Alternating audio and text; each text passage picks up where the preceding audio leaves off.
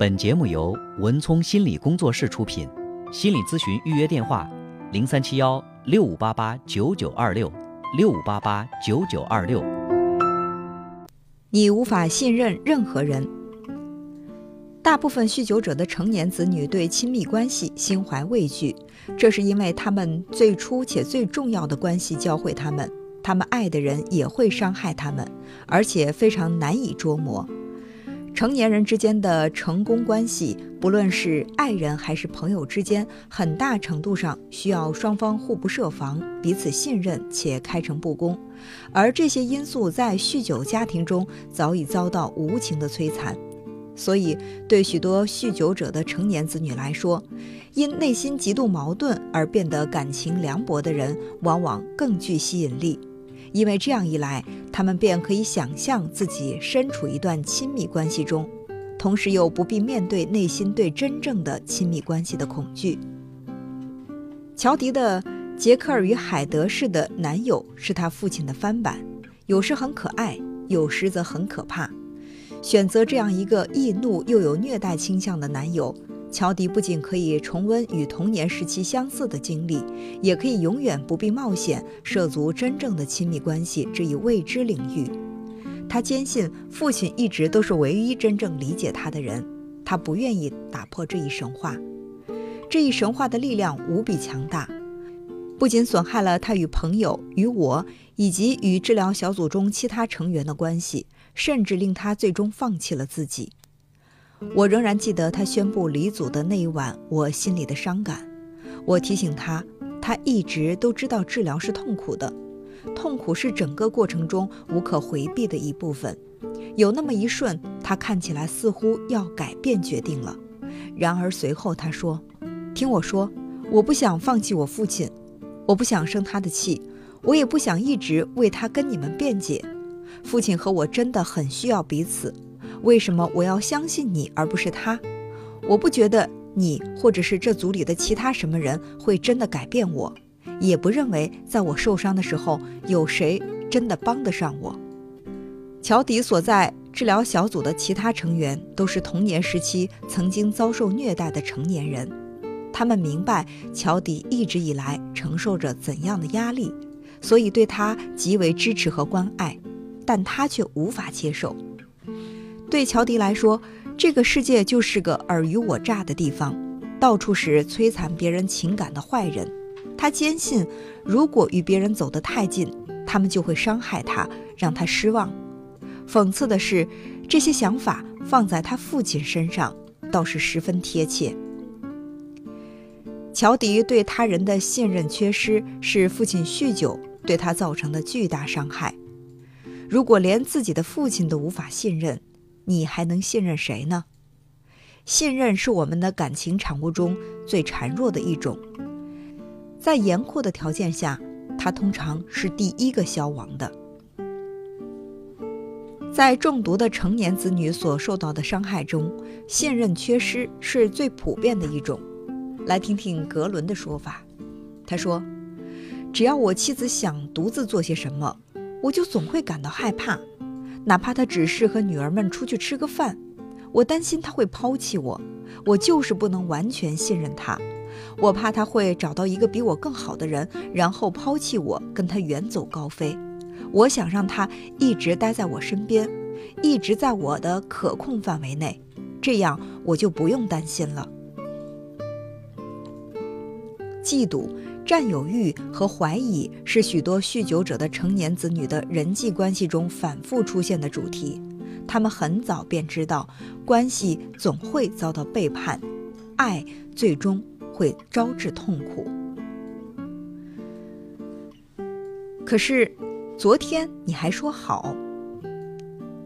卡拉在医生的建议下来找我做治疗，他的医生说他头疼反复发作。或许有心理学方面的因素，因为压制怒气常常会引发头疼。于是我最初询问他的问题之一就是：“你为什么生气？”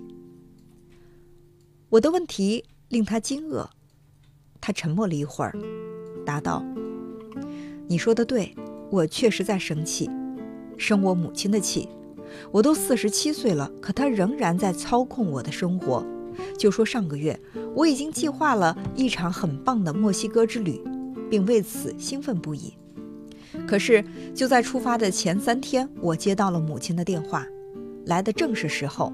对此我丝毫不觉得惊讶，听得出来他喝了酒，因为他说起话来含糊不清的，而且好像在哭。他告诉我父亲出去钓鱼了，要两周才能回来，他感到很沮丧，然后问我。可不可以陪他住几天？我说我计划好了出去度假，他便开始哭了起来。我想说服他去姨妈家待几天，他又开始说我不爱他，然后就从一件事跳到另一件，说个不停。我也不知道是怎么搞的，就稀里糊涂的答应取消了墨西哥之旅去陪他了。反正知道他又陷入低潮，即使出行。也不能尽兴。我对卡拉说：“听起来这种状况似乎时有发生。”他也承认，他说：“是的，在我小时候就常常是这样。我总得照顾妈妈，可她却从来不领情。她总是对我唠叨个没完。日子一天天的过去，我却永远不知道接下来将会看到她众多脸孔中的哪一个。”也永远不知道怎样才能让他高兴。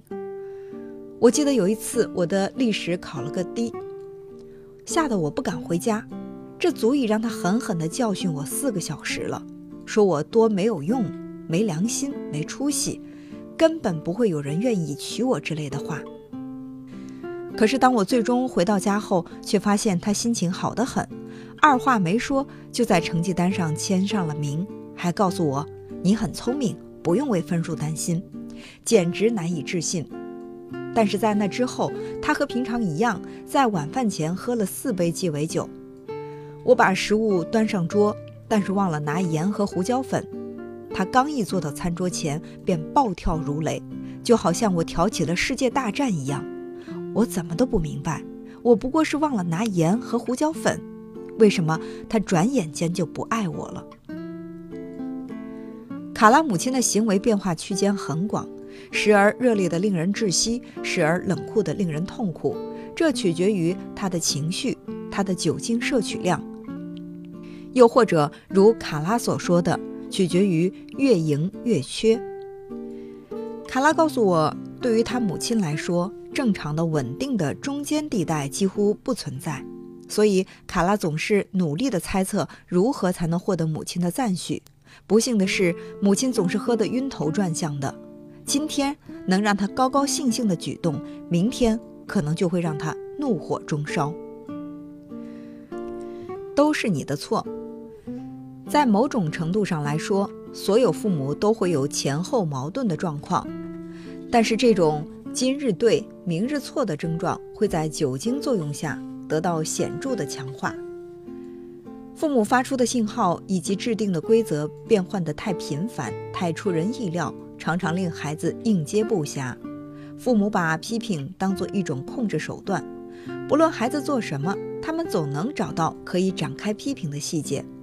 孩子成了父母受挫失意时的出气筒，是父母所有罪过的替罪羊。这是酗酒父母对自己的失职进行辩护和宣泄的狡猾手段。他们发出的信息是：如果不是你什么都做不好，妈妈怎么会喝酒？对此，卡拉是这样说的：我记得在我大约七岁的时候，有一次母亲一大早就喝了好多酒，于是我邀请一位朋友放学后到我家来玩。通常我是不会带人回家的，因为我永远不知道母亲喝得有多醉。但是这一次，我猜她应该会越过早饭一直睡到下午。我和朋友正在玩变装游戏，穿着母亲的鞋子，涂她的口红，还有化妆品什么的。突然间，门砰的一声打开了，母亲踉踉跄跄地走了进来。我当时吓得几乎要尿裤子，她呼出的酒气都能把我们熏倒。看到我们碰到她东西的时候，她简直要疯掉了，大叫道：“我知道你为什么带小朋友过来，来监视我，你总是在监视我。”就是因为这样，我才一直喝酒的。任何人都会被你逼得染上酒瘾的。卡拉的母亲完全失控了，除了侮辱自己的女儿，她还把自己酗酒的毛病怪罪于她。当时卡拉的年纪还太小，看不到母亲逻辑上的漏洞，于是就承受起这罪责。直到现在，卡拉仍不自觉地认为自己应该为母亲的酗酒承担责任，这也是他愿意尽一切努力去赎罪的原因。他取消了期待已久的假期，徒劳地试图获得母亲的赞许。对于酗酒家庭中的孩子来说，替罪羊是熟悉的不能再熟悉的角色。有些孩子会通过自我伤害或是违法行为来塑造他们负面的自我形象，而另一些人则不自觉地用情感甚至身体上的各种症状来惩罚自己，就像卡拉时常会头疼一样。黄金孩子，有些酗酒者的孩子被迫成了替罪羊，也有些则被迫承担起家庭英雄的角色。黄金孩子，这种孩子因为被迫肩负起重大责任而被父母和外界的赞赏包围。表面看来，这种赞誉似乎赋予了这些英雄式的孩子一个积极正面的地位，比起家庭的替罪羊可好得多。但事实上，不论是童年生活被剥夺，还是小小年纪便沦为家中的顶梁柱，孩子们的经历何其相似。不管是童年时期还是成年以后，黄金孩子一直在强迫自己去完成难以实现的完美目标，丝毫不敢松懈。几年前，我在自己主持的一档电台节目中接到一通听众来电，对方名叫史蒂夫，是一名化学研究员。他说：“我觉得自己停滞不前，我四十一岁，事业有成。”但最近却忽然变得优柔寡断起来。我现在研究的是我一生中最重大的课题，可我竟无法集中精神。很多人都指望着我呢，我却好像石化了一样。从小到大，我一直都是成功者，你知道吗？全优生，美国大学优等生协会会员，我从来都是个积极进取的人。但是现在，我却瘫软了。我问他。他的生活是否发生了什么事情，促使了这些变化的发生？